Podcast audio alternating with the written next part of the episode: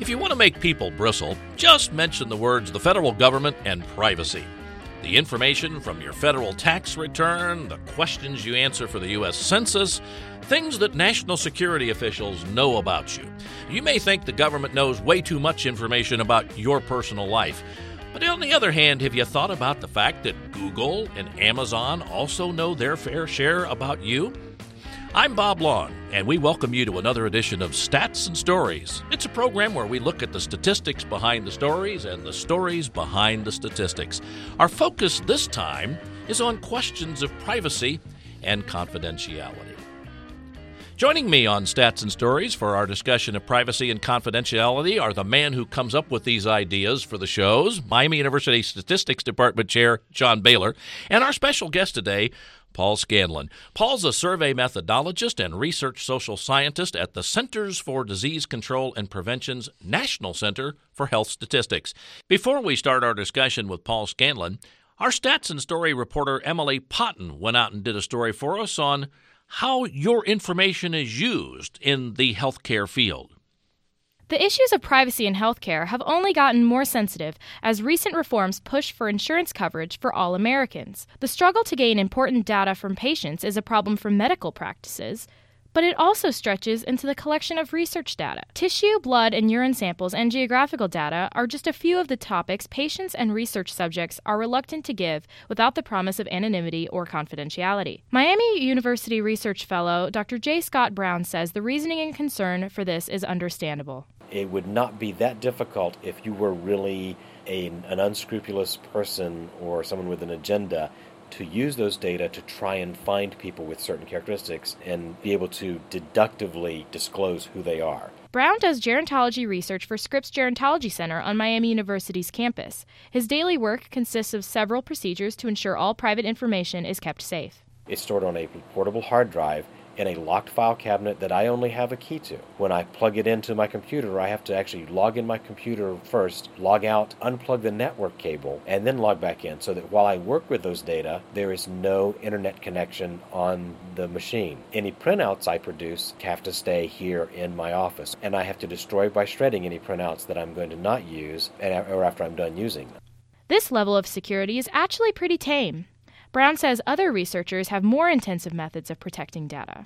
Your data are taken very, very seriously, and it's becoming much more prevalent as privacy concerns increase. I think with sort of internet access and other aspects of widespread, very quick public access to things, people worry more. You're seeing these kind of data agreements and data issues throughout a lot of uh, any sort of social science statistics, anything that you're working with where you're working with secondary data that contain relatively private information. The real question is why is security of health data so important? It all boils down to insurance. For patients, the worry of exposing health history and conditions threatens their coverage and may raise their payments. It's for this reason that researchers and medical professionals are charged with a federal offense if confidential information gets into the wrong hands. This charge would include a $10,000 fine and multiple years in prison. The reforms of the Affordable Health Care Act aren't making patients any more comfortable in their response to healthcare questions. However, Brown says most people respond honestly once they are assured their information will be kept secure. For the Miami Public Radio Project, I'm Emily Potton. And I, I, think when we start talking about this particular issue, as I mentioned there at the beginning, so many people think, you know too much about me already. But in your work with the Centers for Disease Control, many people have heard of the CDC, but let's talk about the kinds of things that you're doing survey work where, of course, you are dealing with issues that are private or confidential. Right. So at the National Center for Health Statistics, we uh, collect a lot of data um, on public health, on, on healthcare, and on people's health outcomes. Uh, and, this is legitimately private information. And um, we are responsible for kind of weighing, finding a balance between asking people for too much and getting the data that we need to promote public health in the country and actually across the world as well. So we collect, you know, statistics such as um, how often people visit doctors, um, what diseases are present in the population, uh, people's nutrition habits, eating habits, stuff like that you know, the question is why do we need this? And you know, we're responsible for the public health. Uh, that's kind of one of the big functions of government is to make sure that you know we can all at least try to be healthy. You know, uh, not necessarily making everybody healthy, but at least giving people the opportunity to be healthy. And and one of the key ways of doing that is to let people know, you know, what outcomes there are from going to the doctor and and um, what diseases are present and you know um, stuff like that. So we collect sur- we use surveys to collect data on things like this. We we have two major surveys at NCHS um, that, that collect this, this data. One is the NHANES, uh, the National Health and Nutrition Examination Survey, and the other is the National Health Interview Survey. And you know, through this, uh, we we collect uh, all this various public health data, and then we eventually will release it to the public and to, to policymakers so they can, you know, make decisions and make policy and, and hopefully help the country. John Bailer, I'll turn to you for a question.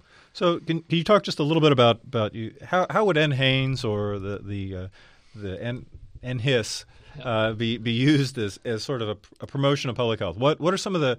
Can, can you give an example of the kind of question that might be addressed in NHANES, and then ultimately how that question or answers to that question might might translate into something that could be action, some action that the public public policy might might address. Sure. And so let me just you know say right up front that I'm talking as for myself and as not as somebody for the CDC. These are my my personal opinions.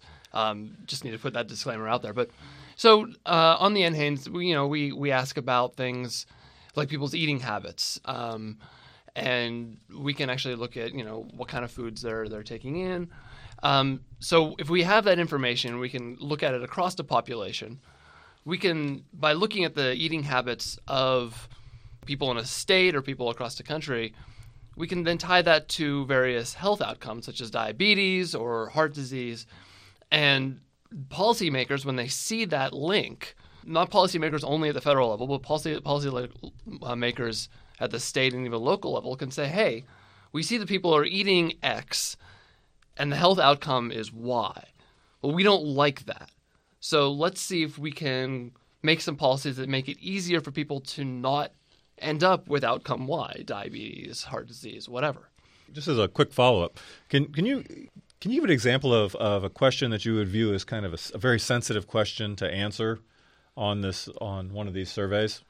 Yeah, so that's an interesting question because what people consider to be sensitive varies a lot ac- across the population. I mean, just asking people, do you drink a lot of soda? In some people's mind, that's a sensitive question. They just yeah, don't that, like that's the real government. sensitive to me. you know, people just don't like the government knowing that, right? Exactly. Yeah. Um, you know, the traditional sensitive questions that we have on surveys like this deal with sexual practices, um, your diseases. I mean, a lot of people don't want to say that they have certain diseases. You know, HIV, even things like diabetes or um, a heart disease. I mean, there's there's social stigma a lot around a lot of disease. Um, and so by asking that, we are kind of trying to ignore that stigma. So that's kind of getting into the, the realm of violating privacy in a way. I, I think sometimes when people fill out different surveys, there may be a lot of different questions on there, and they might think, well, why does the CDC, for example, need to know the answer to this question? I think one of the misconceptions that might be out there is that somehow, let's say there's certain information that the IRS has or somebody else has about me, and they may people may think that you have access to all that stuff. Is that true or, or not? Right. So it's it's not true generally.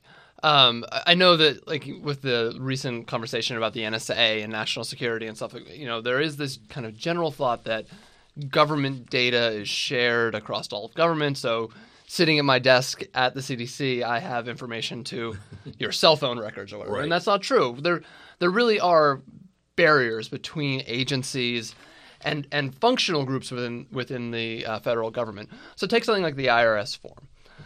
You you send your information in hopefully every every April. um, hopefully, yeah. so that that form that you send in contains a lot of information that say the census actually collects, right? It has your age on there, it has the number of people in your economic household.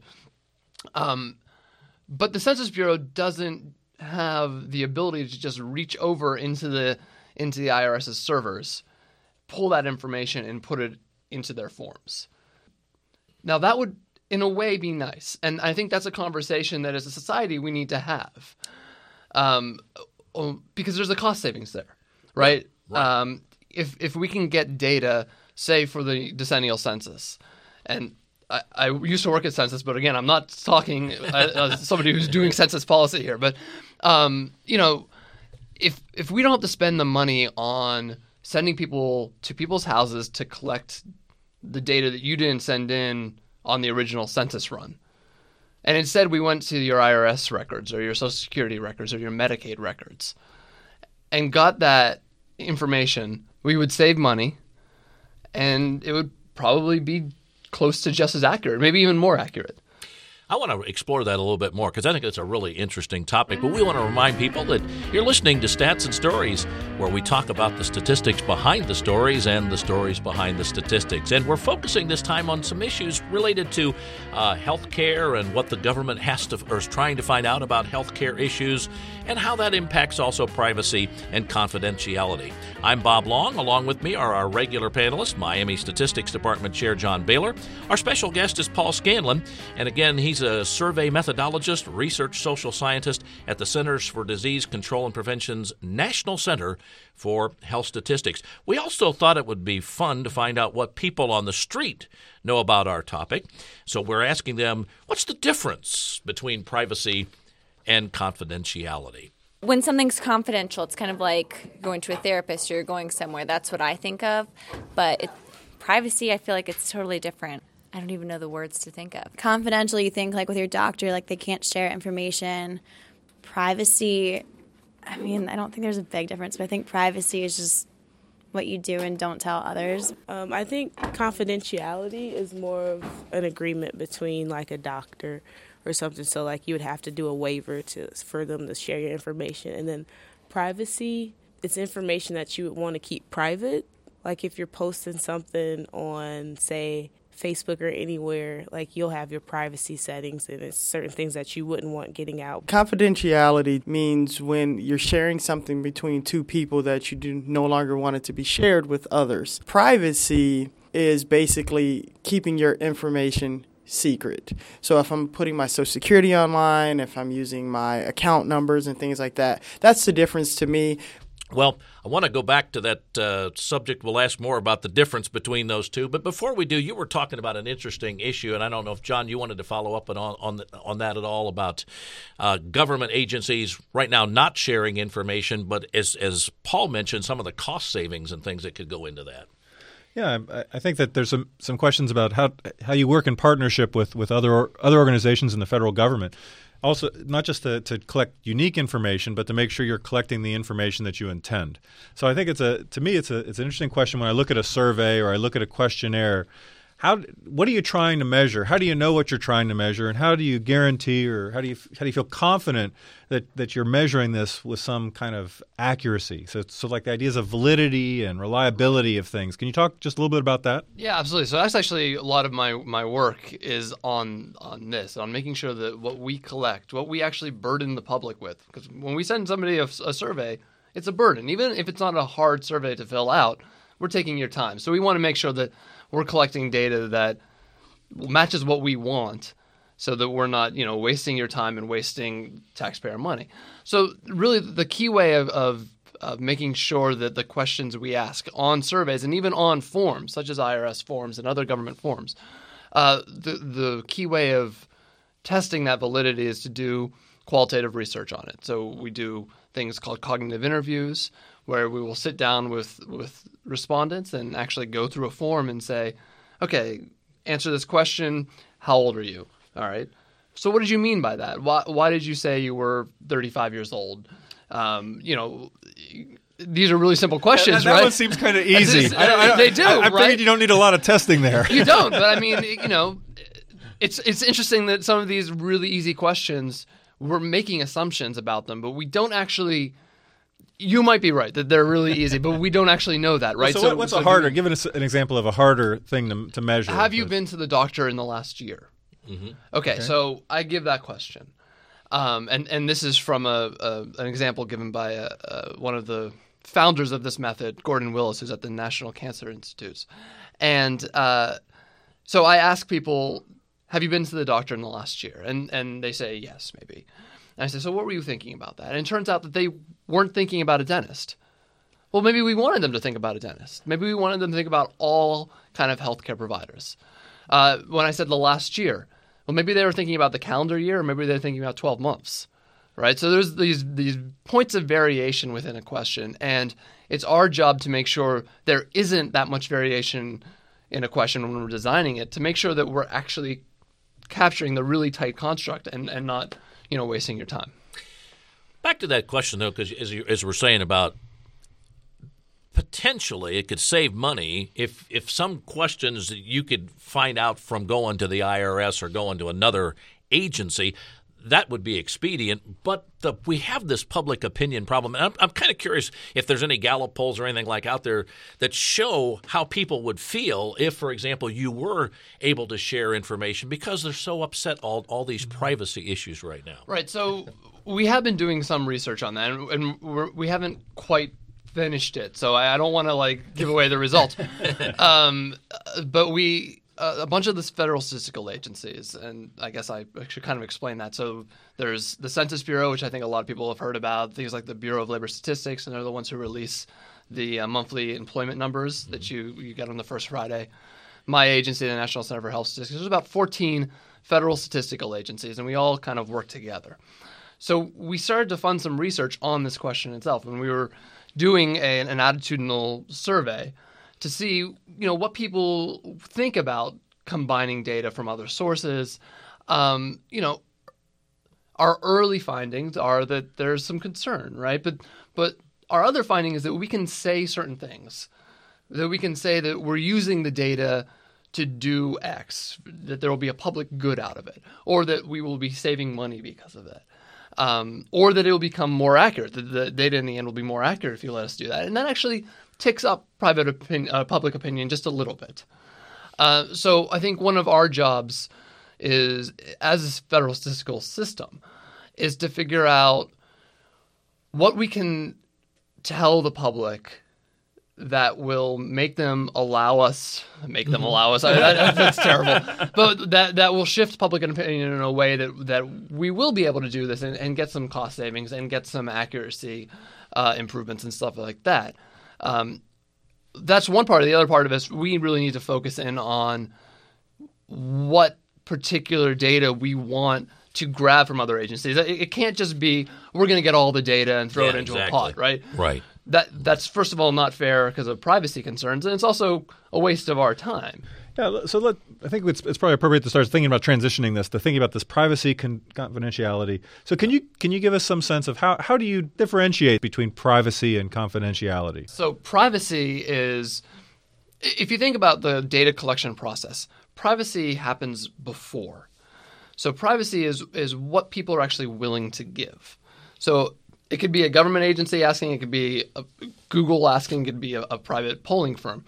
So there are certain pieces of information that I consider private that I'm just not going to give to everybody. So privacy is kind of a it's almost a, a, personal feeling. And and there's societal links. We can look across the culture and and and figure out if there are certain classes of information that are private that people consider private. Um, it's our job when we're collecting data to convince people that we'll be using it in, in a responsible way that then they will allow us to get some of that private information. And and we can't always get all of it. You know, um, there there are maybe absolute limits on what people will give us, but if we uh, get informed consent and we we convince people that the work we're doing is important um, for the public good, we can usually you know say we know this information is private. We hope you trust us with it. So part of that though is confidentiality, and confidentiality is kind of on the back end of, of data collection, and it's confidentiality is us holding on to the data and doing only with it what we said we were going to do. Okay, so if federal data is collected usually under a promise of confidentiality, which what that means is when you turn in the census form under Title 13 of the United States Code, nobody who sees that data at the Census Bureau can give that information to anybody else. So if we, we have at the Census Bureau, we have your name, we have your your address, we have stuff like that. that can't leave the Census Bureau. So, and that's under law, and it's actually been upheld in, in courts. Uh, and the other federal statistical agencies operate under a similar thing. It's just Title 42. It's, I mean, this is really wonky, Yeah. but it, it, you know they're just two separate statutes, but they they're both um, enshrining in law that we can't share that data outside of what we said we were going to do. Yeah, and after after I've given it to you and, and I've done it in, in confidence with you, that Right. therefore it shouldn't be shared. Exactly. And so actually that's part of the issue when we're looking at, at mm-hmm. bringing that data from somewhere like IRS. Because when you, you know, when you send your data to IRS, if you read your, your 1040 next year, there's actually a line in there that says, you know, they will, the data will stay within the IRS. So th- it's a matter of informed consent that, you know, the census or NCHS can't just grab that data without going back to you and getting your consent. So there's also an operational issue there. A great point. You're listening to uh, Stats and Stories, and again, we're talking about some issues of privacy and confidentiality. And I'm Bob Long. With me today, our regular uh, panelist, Miami University Statistics Department Chair John Bailer. Our special guest is Paul Scanlon, and again, he's a survey methodologist and research social scientist at the Centers for Disease Control and Prevention in their National Center for Health Statistics. And again, we'll mention uh, that Paul is here representing himself, not the official positions. Thank you. of the CDC. we'll just throw that in. We also thought it would be interesting because Paul just raised up another issue that we'll address next. Uh, whom do you trust more? Uh, the federal government having your private information, or how about companies like Google and Amazon? Personally, neither, but if I had to go with one, I guess the government. But I would really prefer neither. Neither one, but I'd probably have to choose the government. I've probably put my trust more in Amazon and Google um, because the government has had some loopholes, but I use that more. You know, I only deal with the government basically with my info when I get a paycheck or when I file my income tax. you know, after the recent Target, you know, debacle and, and things like that, overall, I'd say I trust the government more, but I don't know what they're using it for. So that's that's kind of the dilemma. Is like, do, who, who's safer? I think the government's probably safer, but why? What information do they have, and why do they have it? So I guess there's a lot more question marks there. So what what have you have you seen any research on this? Have you seen any any any studies that show how willing people are to share their private information, this privacy concern with with some vendor, with some with a company versus with the federal government that might be used for, for policy or planning at, at federal and state levels? Right. Yeah. So I think there's a there's a few way of of looking for that data. We can actually just look at response rates um, to to surveys between the federal government giving the surveys or, or private firms, and the federal government does have a, a better response rate. And so, in a way, that's kind of a proxy for saying maybe they trust us in the federal system a little more. I mean, we do have again that promise of confidentiality under the law that that private uh, uh, firms can't promise. Um, but I've actually done some some qualitative research on this. A colleague of mine who's now at the uh, University of uh, Missouri, Kansas City, Michelle Smirnova, and I did um, a research project where we actually kind of gathered focus groups together and, and talked to people about this exact issue. And you know, I think when they people give information, even that they consider private, to places like Google and Facebook, their immediate reaction is they're getting a service. They're getting an immediate service, right? So they might have a privacy concern about something, but they want their Gmail.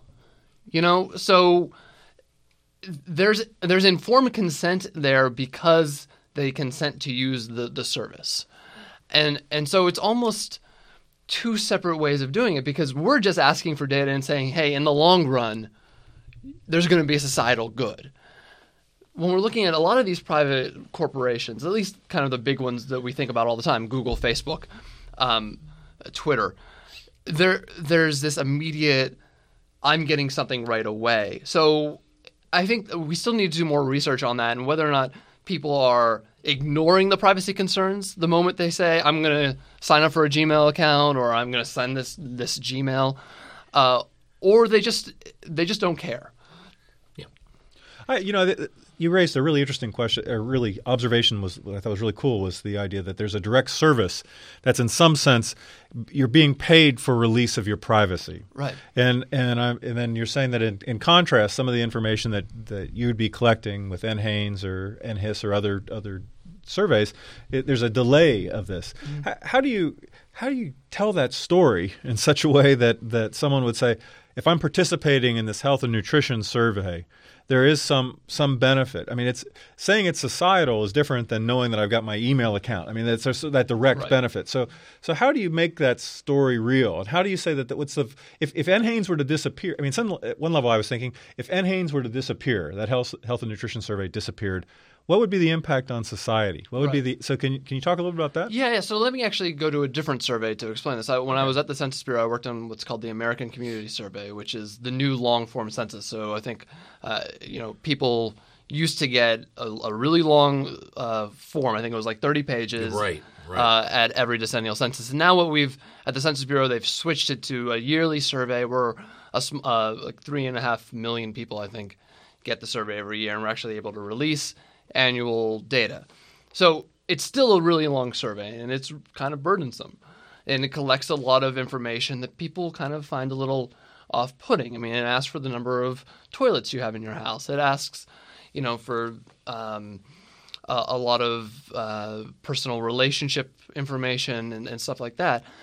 And when I worked at the census on this survey, one of our jobs was to tell that story to say, if you don't give us this information, what happens then? Why, why should you give us this data? And, and we would turn to things like, well, firehouses, schools, roads. So if we we need this information to do something that will directly impact your life, and yeah, it might not happen as quickly as getting an email, but if you know if if we collect this data and we know that you're underserved by schools, well then maybe more funding can come into your into your locality so that you can get a new school or a new firehouse, or we could repair bridges. And and so that that's the kind of story that I think we need to tell, and it's, it's on us. And this relates back to the the privacy thing: is that we're telling the story not only to get past that privacy barrier, but even just to get the information in the first place, because we're asking them to do kind of this burdensome thing to fill out a survey for half an hour to an hour we're almost running out of time here today, but I wanted to kind of shift, Paul, because um, with, with, your work with the Centers of Disease Control, you're also doing um, other kind of research work. And, and I know one thing that, that kind of struck me was we, we, we are in an era where s- different states are passing same sex marriage laws and things like that, but um, somehow the government sometimes doesn't get or there are questions how accurate the government information might be on same-sex couples how many are there and some of that probably relates to privacy issues too in, in the way we fill out census data and things like that is that true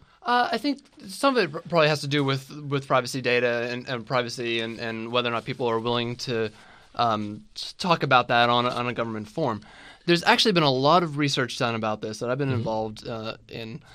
Um, it's been an interagency committee um, with you know 15 or so agencies, and we've been kind of looking at how to improve the statistics, especially now that the Supreme Court has struck down some key parts of DOMA that the federal government now recognizes legally perform same-sex marriages. So we actually do need that data now, and we need valid data.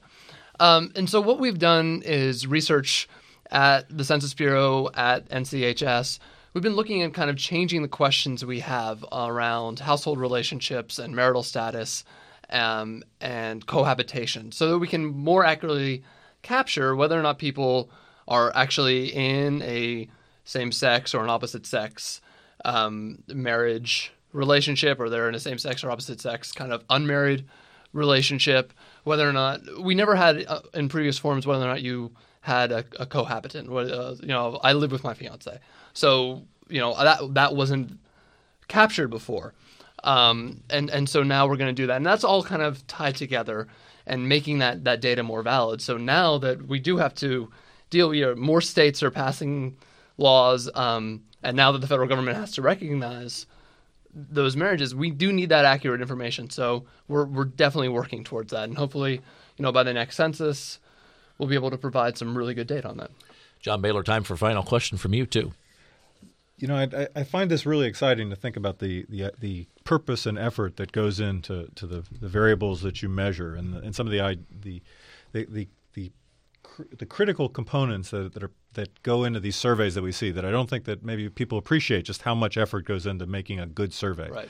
I mean, we probably all have experience with seeing bad ones, but uh, I think it's very I think it's exciting to see the, the kind of effort and, and, and work that goes into it. I, I was wondering if you could talk a little bit about some of the you know sort of future work that you see. So you, you had mentioned something in a in a previous discussion about this idea of a verbal autopsy right. project that you were going to do. I, I, that sounded really fascinating. I was wondering if you could sh- share a little bit about it. Sure. that. Yeah. Uh, so the CDC is responsible for collecting vital statistics, and we also help other countries collect those. And by vital statistics, I mean birth and death, death records, and you know the causes of, of death. So a verbal autopsy, and this is a work that we at the CDC are doing alongside our partners at the WHO, uh, is a way of collecting cause of death information where there aren't necessarily coroners or medical professionals who can give us that accurate information. What the WHO has come up with and what we're helping revise is a, uh, a verbal questionnaire that we will go to somebody's loved ones or, or care providers um, and say, ask a bunch of medical kind of questions. You know, was this person taking this medicine? Did this person display these symptoms? And we'll go through this whole questionnaire, and at the end, it'll hopefully shoot out a cause of death so that we can improve those vital statistics. And we're actually going to do some testing on this in, in Kenya um, in November. So I'll be heading there with some colleagues and. Um, you know, and hopefully we'll we'll start testing that in Kenya and, and maybe to other countries, and you know, eventually we want to be able to improve the vital statistics across the world. Paul Scanlon, great information, very interesting, and we really appreciate uh, you being here. Again, Paul is a survey methodologist and research social scientist at the Centers for Disease Control and Prevention's National Center for Health Statistics. Again, our pleasure to have you Thanks on lot, guys. Stats and Stories. It was fun. Thanks. All right, we want to just remind you, too, uh, that if you'd like to share some of your thoughts about our program, maybe topics that you'd like to hear in the future, send us an email to statsandstories at miamioh.edu. Be sure to listen for future editions of Stats and Stories, where we'll talk about the stats behind the stories and the stories behind the statistics.